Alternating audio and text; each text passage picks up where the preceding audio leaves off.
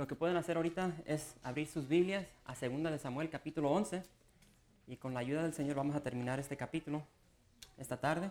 Vamos a empezar, vamos a continuar con la historia de David y, y antes de empezar les quiero leer una historia que encontré y, y dice así esta historia. Dice, el 16 de abril del año 1947 en Texas City, Texas, ocurrió una violenta explosión, la cual fue considerada como la más grande que se ha producido, aparte de las explosiones atómicas que se han efectuado. Dice que tres barcos que contenían explosivos volaron por los aires y la población de Texas City fue inundada con flameantes desechos que destruyeron casi instantáneamente una fábrica de productos químicos valuada en 19 millones de dólares y produjo cientos de incendios. Hubo 551 personas que murieron y más de 3.000 heridas. Dice, todos estos perjuicios fueron causados por la desobediencia de un marinero o de un estibador que violando la prohibición expresa de fumar, fumó y arrojó la colilla de su cigarro sobre alguna cosa inflamable, entonces se produjo un pequeño incendio que se comunicó a los depósitos de municiones y después vino lo peor, la catástrofe. Todo por la desobediencia de un solo hombre. El gran predicador, predicador Matthew Henry escribió lo siguiente, dice, los deseos de la carne hacen grandes devastaciones, ciegan los ojos, endurecen el corazón, empedernecen la conciencia y quita al hombre de todo sentido de justicia y honor. Hermanos, aquí en el capítulo 11 vamos a ver la devastación en la vida espiritual del rey David. Y es precisamente lo que trae el pecado en nuestras vidas cuando descuidamos de ella. La semana pasada vimos el consejo de Proverbios 4:19 que dice, el camino de los impíos es como la oscuridad, no saben en qué tropiezan. hermanos, esta experiencia de, del rey David nos demuestra cuán fácilmente se puede apartar a un santo del camino. Y lo aparta a caminos de maldad. Y nos sirve de ejemplo a cada uno de nosotros, porque en un instante nos podemos ir de una vida de santidad a una vida de maldad. Y creo que, que para cada uno de nosotros debemos aprender de esta historia y, y desviarnos de lo que vamos a ver. No solamente el día de hoy, sino lo que vimos la semana pasada. Hermanos, el pecado trae tinieblas a nuestras vidas cuando lo descuidamos. El pecado trae insensibilidad a nuestras vidas y también endurece nuestros corazones cuando dejamos que el, pecado crezca en nuestra vida. Así es que vamos a empezar y vamos a leer los primeros dos versos, el verso 5 y 6. Y dice así, y concibió la mujer y envió a hacerlo saber a David, diciendo, estoy encinta. Entonces David envió a decir a Joab, envíame a Urias Eteo. Y Joab envió a Urias a David. Padre, damos gracias por este día que nos has dado. Y Padre, te pedimos que en esta mañana cada uno de nosotros abramos nuestros ojos a la realidad, a la verdad de lo que el pecado puede traer a nuestras vidas, Señor. Habla a cada corazón presente y te pido que a través de tu Espíritu nos ayudes a apartarnos del pecado. En el nombre de Jesús. Amén. Hermanos, aquí comienza la rueda de fortuna. ¿Sí se dice la rueda de fortuna? La rueda de fortuna de pecado en la vida de David. Y vemos de que se le informa a David sobre qué? Sobre el embarazo de Betsabé.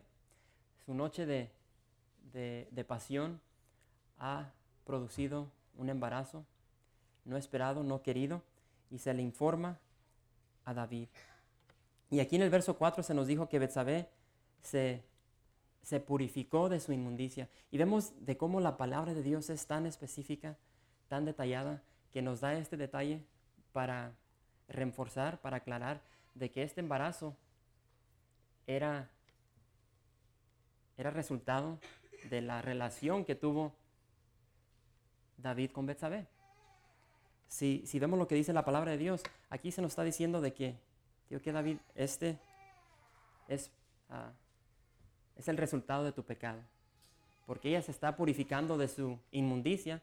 Y si nos vamos al libro de Levíticos, ahí se nos dice que ellos, las mujeres, duraban siete días purificándose después de su periodo mensual. Entonces sabemos de que este embarazo no es resultado de Urias, sino de David. Un detallito pequeño. Y sabemos de que David lo sabe, Betsabé lo sabe, así es que ahora qué? ¿Qué es lo que van a hacer? Hermanos, quiero que volteen sus Biblias a Proverbios 28. Y vamos a ver lo que nos aconseja aquí la palabra de Dios.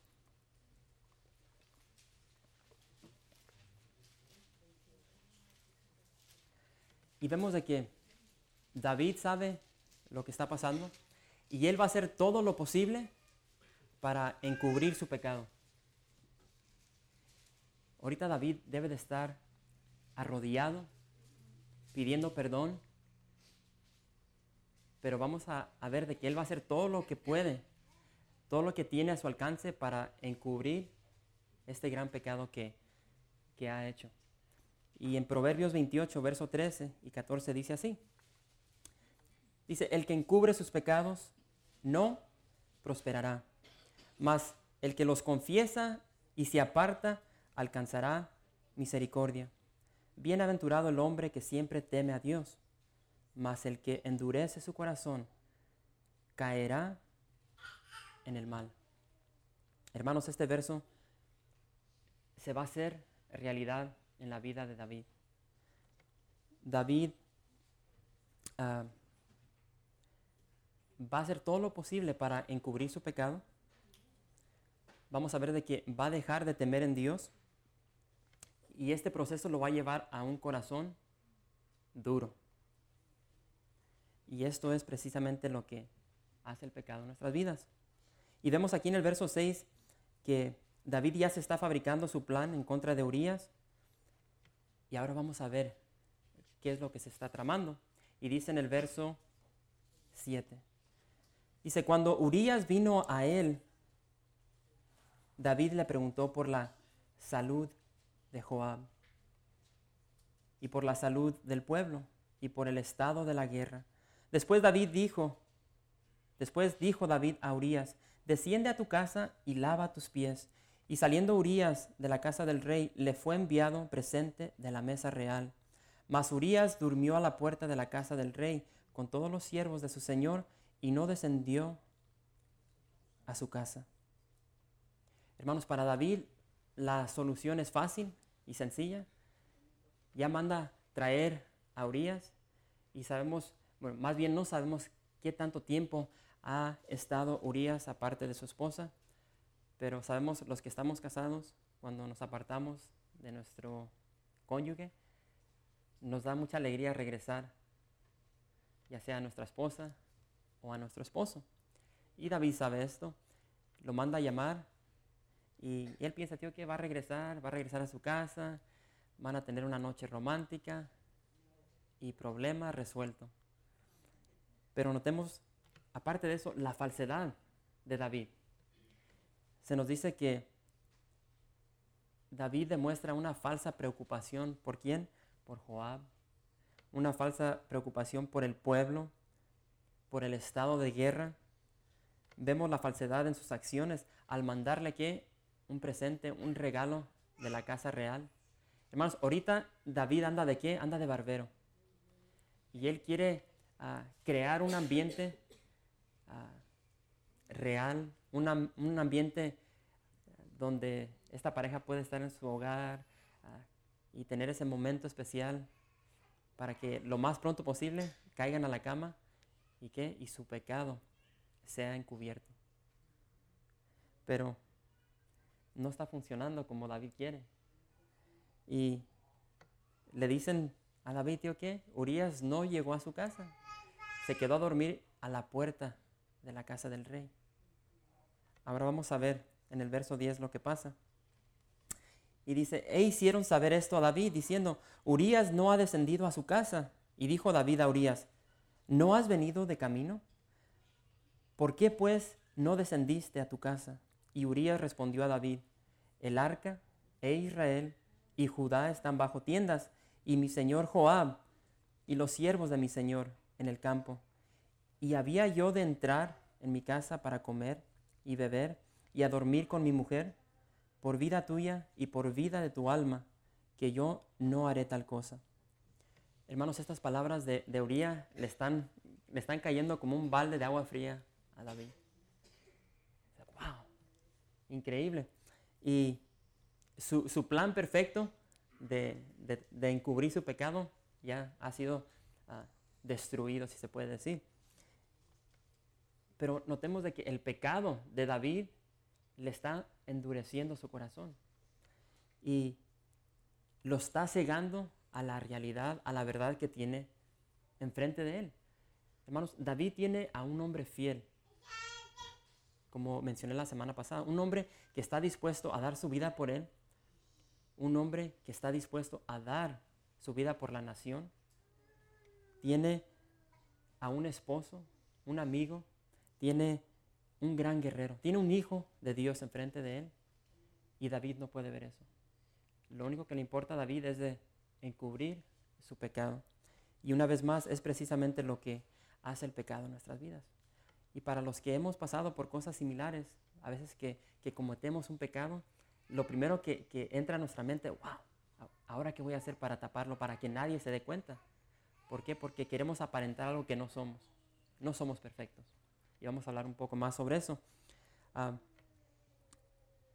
pero vamos a ver la maldad de David, ya que el plan 1 no funcionó, entonces se va a la reserva, vamos al plan número 2. Y, notemos, hermanos, en qué está invirtiendo David su tiempo, sus esfuerzos. Traten de, ver eso. ¿En qué está invirtiendo David sus esfuerzos. lo está invirtiendo en tratar de encubrir su pecado. Y dice aquí en el verso 12, dice, y David dijo a Urias, quédate aquí aún hoy, y mañana te despacharé. Y se quedó Urias en Jerusalén aquel día y el siguiente. Y David lo convidó a comer y a beber con él, hasta embriagarlo. Y él salió a la tarde a dormir en su cama con los siervos de su señor, mas no descendió a su casa. No funcionó el primer plan y el segundo es, tío, que pues déjame emborracharlo. Lo voy a emborrachar hasta que hasta que ande como una araña fumigada. Y, y lo más probable es de que va a llegar a su casa y lo va a ver su esposa y pues el mismo plan con diferente forma. Y dice la palabra de que lo emborrachó, lo envió y una vez más cayó, digo yo, bien jetón a dormir a la puerta de la casa del rey. Y tal vez están preguntando por qué se, está quedando a dormir ahí. Ahí es donde se, acostumbraba a quedar a dormir los, los soldados, los siervos del rey. Era muy común que llegaban y se quedaban a la puerta de la casa del rey. Entonces por eso es que vemos a Urias que está durmiendo ahí. Ahora, como dicen por ahí, la tercera es la vencida. Así es que vamos a ver de que David ya está resuelto en, cubrir su pecado y la única solución que le queda es darle muerte a Urias. Y dice en el verso 14, venida la mañana, escribió David a Joab una carta, la cual envió por mano de Urias. Y escribió en la carta diciendo, poned a Urias al frente en lo más recio de la batalla y retiraos de él para que sea herido y muera. Así fue que cuando Joab sitió la ciudad, puso a Urias en el lugar donde sabía que estaban los hombres más valientes. Y saliendo luego los de la ciudad pelearon contra Joab y cayeron algunos del ejército de los siervos de David. Y murió también Urias, Eteo. Entonces envió Joab e hizo saber a David todos los asuntos de la guerra y mandó al mensajero diciendo, cuando acabes de, contar al rey todos los asuntos de la guerra, si el rey comenzare a enojarse y te dijere, ¿por qué os acercasteis demasiado a la ciudad para combatir? ¿No sabías lo que suelen arrojar desde el muro? ¿Quién hirió a Abimelech, hijo de Jerobaal? ¿No echó una mujer del muro un pedazo de una rueda de molino y murió en Tebes? ¿Por qué os acercasteis tanto al muro? Entonces tú le dirás, también tu siervo Urías Eteo es muerto. Fue el mensajero llegando contó a David todo aquello a que Joab le había enviado y dijo el mensajero a David, prevalecieron contra nosotros los hombres que salieron contra nosotros al campo, bien que nosotros les hicimos retroceder hasta la entrada de la puerta, pero los flecheros tiraron contra tus siervos desde el muro y murieron algunos de los siervos del rey.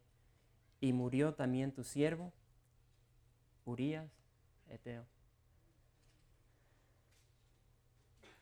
Hermanos, David se ha convertido en un instrumento de maldad.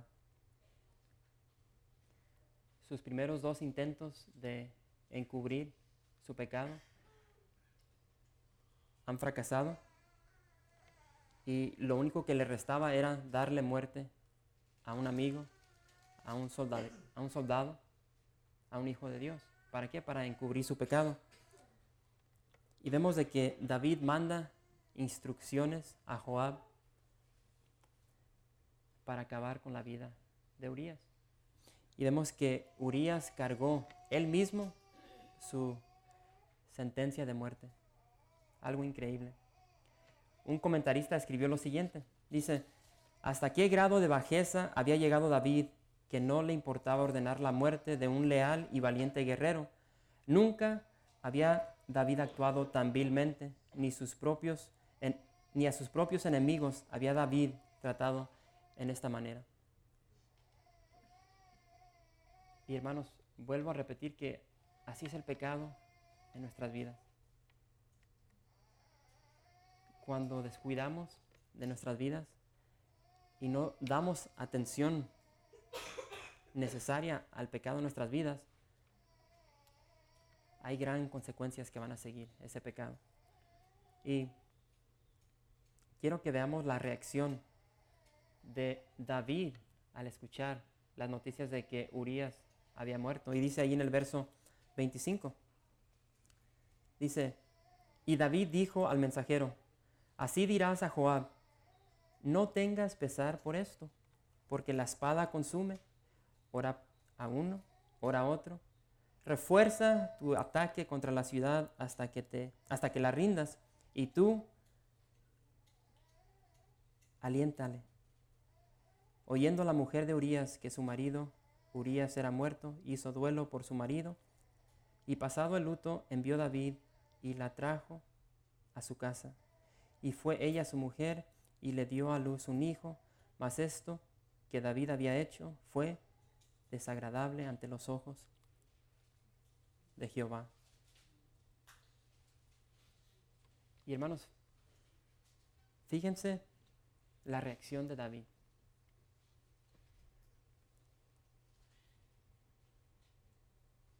ahorita no se está viendo al David que hemos visto en el pasado. A un hombre amoroso, un hombre cariñoso, un hombre tierno. Regresemos a, los capítulos anteriores. No sé si recuerdan cuando murió Abner. Dice la palabra de Dios que, que David iba detrás del féretro, llorando, por la muerte de este hombre que se, había alineado con, con su enemigo, la muerte de Saúl. Y vimos cómo Saúl entregó toda su vida para darle muerte a David. Cuando murió Saúl y Jonatán, dice que David lloró, lamentó, dice que hasta ayunó. Aún le compuso un canto a Saúl. Y cuando se da cuenta de la muerte de Urias, dice David, pues así es, la espada consume, ni modo. ¿Sí pueden ver el cambio en, en la vida de David? ¿Por qué? Porque David está resuelto en encubrir su pecado. Y analicen esto, hermanos, ¿cuántos de nosotros? Yo cada rato, a veces fallamos, y cuando fallamos no podemos creer, oh, ¿por qué hice esto? ¿Y qué es lo que hacemos? Aquí de aquí a veces hace cosas, ya sea en el trabajo o donde sea, y cuando uno hace algo malo, lo primero que, a ver quién me vio. Nos preocupamos de si nos vieron. Ah. ¿Quién de aquí cuando va manejando? ¿Quién de aquí tiene un, emblema de un pescadito, una paloma en su carro? Y a veces uno anda en el carro a todo lo que da, rebasando y, a veces nos pitan y hacemos cosas que, que normalmente no hacemos y después uno se acuerda, ay, traigo un emblema. ¿Qué van a decir? Y así somos. Y es lo que está pasando ahorita en la vida de David. David es el gran rey y él va a hacer todo lo posible para encubrir su pecado. David sabía lo que dice Levíticos capítulo 10, creo que es, donde dice que el adúltero tenía que ser muerto. Él quiere tapar su pecado. Y, y, no le importa lo que tenga que hacer, con tal de que él quede limpio delante del pueblo. Pero me gusta lo que dice el final del verso 27. Mas esto que David había hecho fue desagradable ante los ojos de Jehová. Hermanos, podemos tapar nuestro pecado de, de, los hermanos aquí en la iglesia, de nuestro esposo, de nuestra esposa, de nuestros hijos, pero no de los ojos de Jehová. Y es lo que dice ahí. El Señor Jesús dijo en Lucas 8, 17, dice, porque nada hay oculto que no haya de ser manifestado, ni escondido que no haya de ser conocido y de salir a luz. Tarde o temprano, la verdad va a salir. Y como les dije, podemos esconder nuestro pecado hasta cierto punto, pero vamos a tener que pagar la consecuencia, como vamos a ver en la vida de David. ¿Y qué nos ganamos con encubrirlo aquí en la iglesia, en nuestro hogar? Tal vez estamos viviendo una vida doble, pero para Dios él tiene el panorama de arriba para abajo y Él está viendo todo en high definition y clarito. Hermanos, Pablo escribió a los hermanos de Éfeso y les voy a pedir que volteen a Efesios capítulo 4 para leer lo siguiente.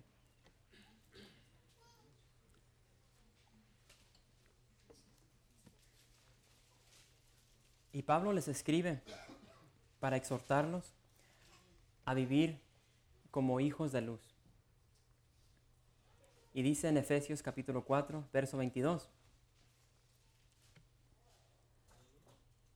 Dice, en cuanto a la pasada manera de vivir, despojados del viejo hombre, que está viciado conforme a los deseos engañosos, y renovados en el espíritu de vuestra mente, vestidos del nuevo hombre, creado según Dios en la justicia y santidad de la verdad por lo cual, desechando la mentira, hablad verdad cada uno con su prójimo, porque somos miembros los unos de los otros. Hermanos, la realidad es de que cada uno de ustedes, y yo voy al frente, somos imperfectos. Somos imperfectos, vamos a fracasar, vamos a pecar le vamos a fallar al Señor. Ahora, de ninguna manera estoy ah, promoviendo una vida suelta, desordenada, sino al contrario, les exhorto, les animo a que vivan vidas de santidad. ¿Por qué? Porque es lo que demanda la palabra de Dios. Pero la palabra dice que somos una bola de pecadores. Somos lo que somos por lo que Cristo hizo en la cruz lo que hicimos anteriormente, participamos de la cena. Hermanos, nosotros hemos recibido una santidad ajena, la santidad del Señor. Lo que Él hizo en la cruz por nosotros. Él vivió la vida santa, perfecta por nosotros. Y esa vida del Señor es impartida a nosotros. La realidad es de que todos vamos a pecar. Y si hay alguien aquí que dice, tío, que yo no peco, la palabra de Dios dice que usted es mentiroso. No lo digo yo, la palabra de Dios. Pero el punto es esto, hermanos. Mi exhortación a ustedes en este día, en esta tarde, es de que no permitamos, como dice arriba, no te hundas en el pecado. Todos vamos a pecar. Cuando pecamos, ¿qué es lo que vamos a hacer después de que pecamos? ¿Vamos a hacer lo que hizo David? ¿Nos vamos a seguir hundiendo en el pecado, tratando de, encubrir el pecado para aparentar algo que no somos? Una vez más, ¿por qué no voltean a Proverbios 28?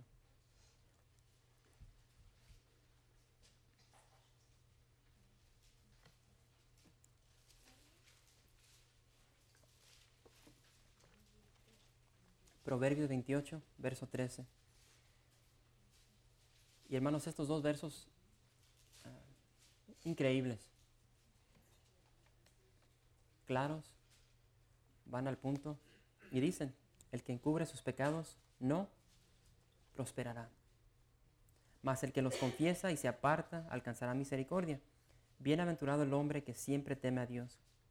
Mas el que endurece su corazón caerá en el mal.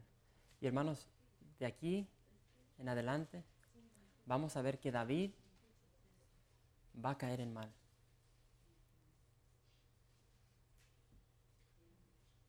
Ahorita él, él, él piensa que ya encubrió su pecado. Todo está bien. Leímos al final del capítulo que ya trajo a lo que tanto anhelaba, trajo esta, a esta modelo, ya es su esposa.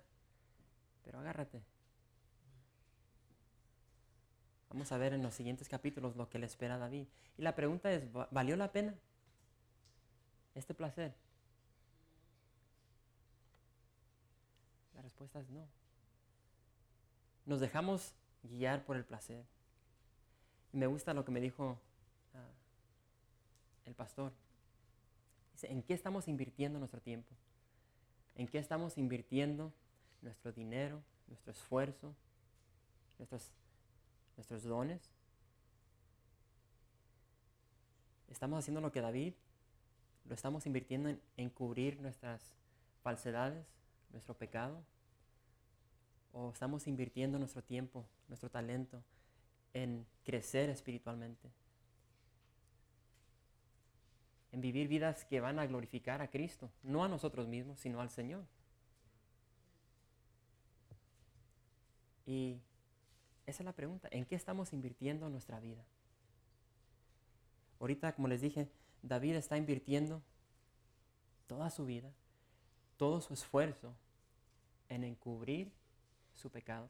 Y la palabra nos dice que el que encubre sus pecados no prosperará. Y eso lo vamos a ver en blanco y negro la siguiente semana. Y Juan nos dijo, si confesares tu pecado, Él es fiel y justo para perdonarnos. Algo hermoso. Hace unas semanas me, me llegó un correo electrónico. Es una reflexión y, hoy en la mañana la estuve traduciendo y se las quiero leer. Pero antes de leer eso, el Señor Jesús dijo,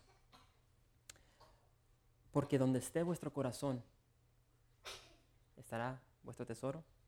O dice, donde esté vuestro tesoro. Hermanos, ¿dónde está? ¿Cuáles son nuestros tesoros? Haga un inventario de su vida y empiece a notar dónde estás pasando la mayor parte de tu tiempo. ¿En qué estás invirtiendo tus talentos, tus dones? ¿En qué estás invirtiendo tu tiempo, tu dinero? Y empieza a escribir. Y luego haz una comparación y, y pon el tiempo o, en qué inviertes para Dios. Y, creo que este, esta reflexión es, es sencilla, pero creo que les va a gustar y es una realidad. ¿Quién de aquí tiene celular? Alce su mano si tiene celular. Wow. Y se titula La Biblia contra el teléfono celular. ¿Quién ha escuchado esto? Bueno, para los que no lo han escuchado, ahí les va. Dice, me pregunto, ¿qué sucedería si tratáramos nuestra Biblia como tratamos nuestro celular? Aquí está la... Vamos a retar ahorita la Biblia contra el celular. A ver quién va a ganar.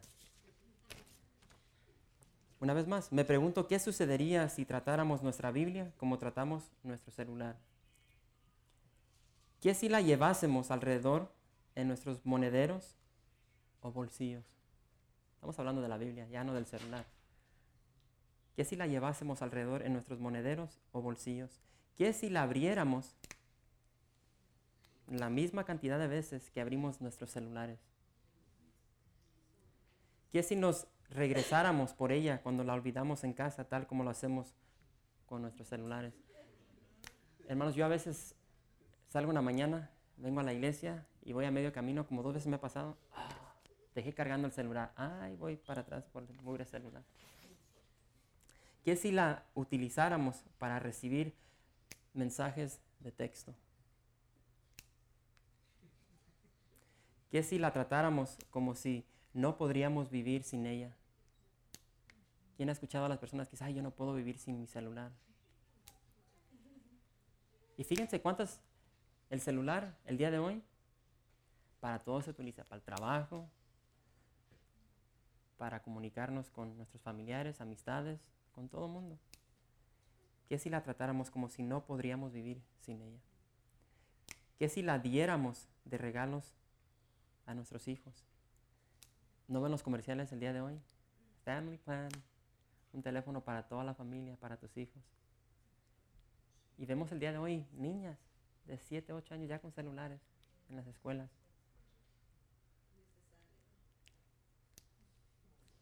Anoche estuvimos en una fiesta y le regalamos a una sobrina una Biblia y dice mi esposa que cuando la abrió y, vio la Biblia que todos dijeron, una Biblia.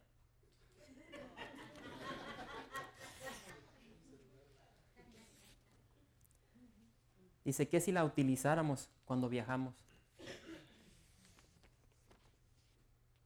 Que si la utilizáramos en casos de emergencia. Que en caso de emergencia, ¿qué es lo primero que se abre? Celular 911.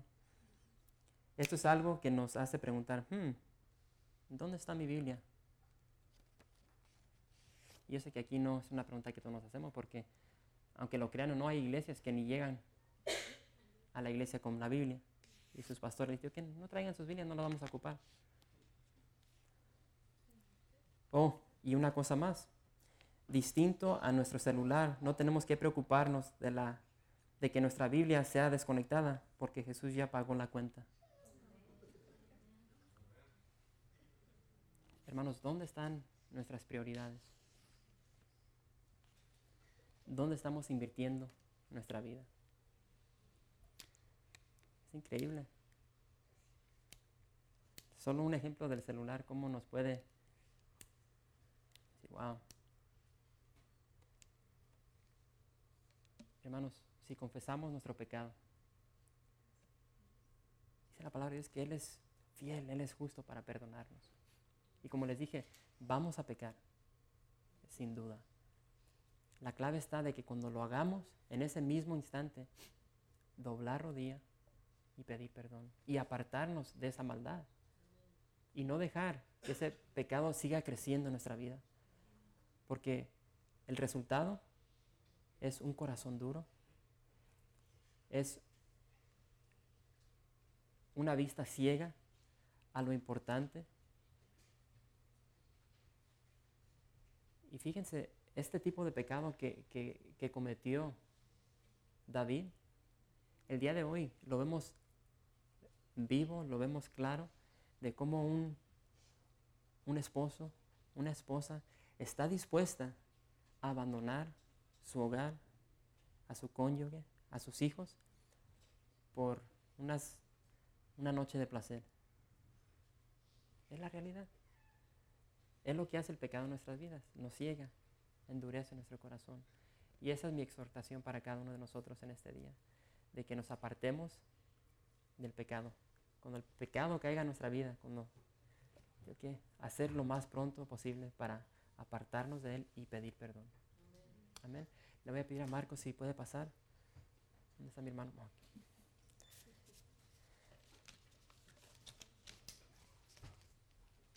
Hermano, si, si, si necesitas oración, por favor no te vayas.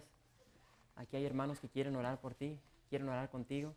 Ah, le voy a pedir a mi hermano Henry y a Juan si pueden pasar.